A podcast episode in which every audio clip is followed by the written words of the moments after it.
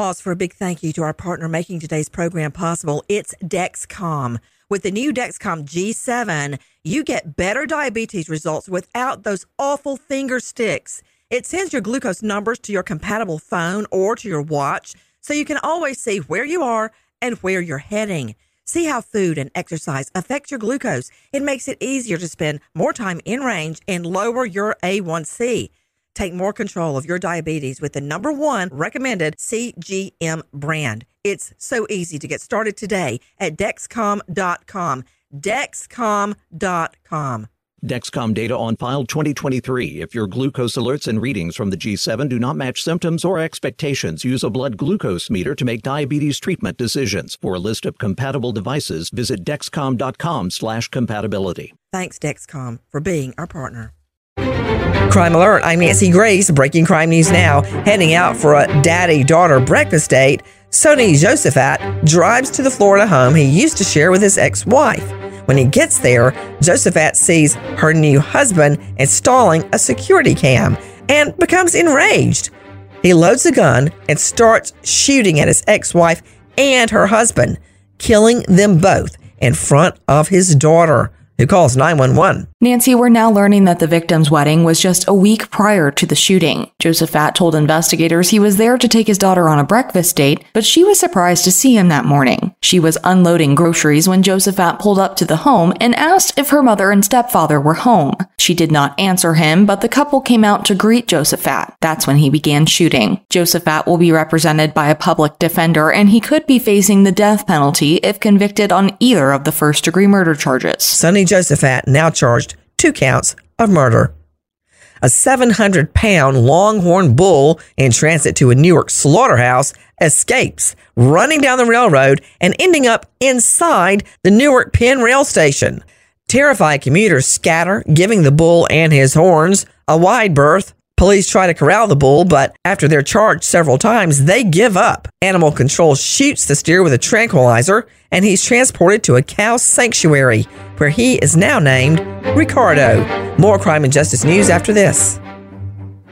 Your tax refund belongs to you, not an identity thief. Over $6 billion in tax refunds were flagged by the IRS for possible identity theft in 2023. If you're in a bind this tax season, Lifelock can help. Lifelock monitors and alerts you to identity threats you may miss on your own, even if you're careful with your personal information. And if you do become the victim of tax related identity fraud, Lifelock has US based restoration specialists ready to help solve your identity theft issues. Plus, all Lifelock plans are backed by the Million Dollar Protection Package, meaning Lifelock will reimburse you up to the limits of your plan if you lose money due to identity theft. Let Lifelock help you protect your financial information so all you have to worry about is what to do with your tax refund. Go to lifelock.com slash iHeart and save up to 25% your first year. That's 25% off at lifelock.com slash iHeart. Identity theft protection starts here.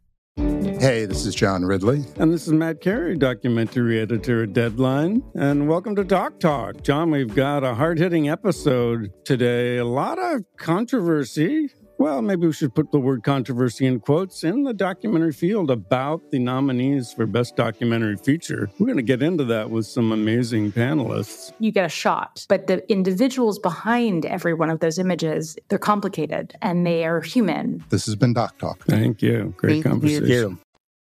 Now, with the latest crime and justice breaking news, Crime Online's John Lemley. Authorities in Pennsylvania say a suburban Philadelphia man accused of beheading his father and releasing a video online showing him holding up the severed head also had a device with pictures of federal buildings on it and appeared to have instructions for constructing bombs when he was taken into custody. With more, here's Sydney Sumner with Crime Online. The Office of the Bucks County District Attorney says that 32 year old Justin Mohn is being charged with 12 additional counts, including theft and terrorism, in connection with the death of his father, Michael Mohn, one month ago. Prosecutors claim that Justin Mohn used a kitchen knife and machete to decapitate Michael Mohn at their Levittown home after shooting his father to death with a firearm he had purchased the day before. Then Justin Mohn made a video in which he calls for violence against the government while holding up his father's head and identifying him as a 20 year federal employee. On a desk in the room where the video was recorded, prosecutors say investigators discovered bloodstains. They also found a computer with many tabs open, one of which was for YouTube. Along with promoting a range of conspiracy theories, Justin Mohn rants in the video about the Biden administration, immigration and border security, fiscal policy, urban crime, and the conflict in Ukraine. Before it was removed, the video was up on YouTube for several hours. Prosecutors allege that Justin Mohn intended to mobilize the Guard against the federal government, so he drove his father's 2009 Toyota Corolla to a National Guard training facility at Fort Indiantown Gap.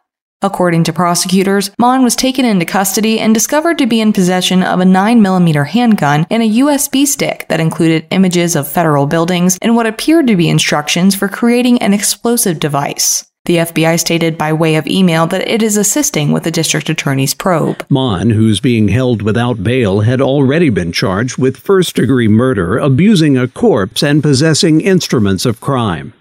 A St. Louis man has been handed a 60 year prison sentence for a string of carjackings, one of which resulted in the death of a high school football coach. Once again, Crime Online, Sydney Sumner. 31 year old Kurt Wallace entered a guilty plea in September to four counts of carjacking, one count of firing a handgun in furtherance of carjacking resulting in death, and other offenses. The sentence was imposed by U.S. District Judge Ronnie L. White.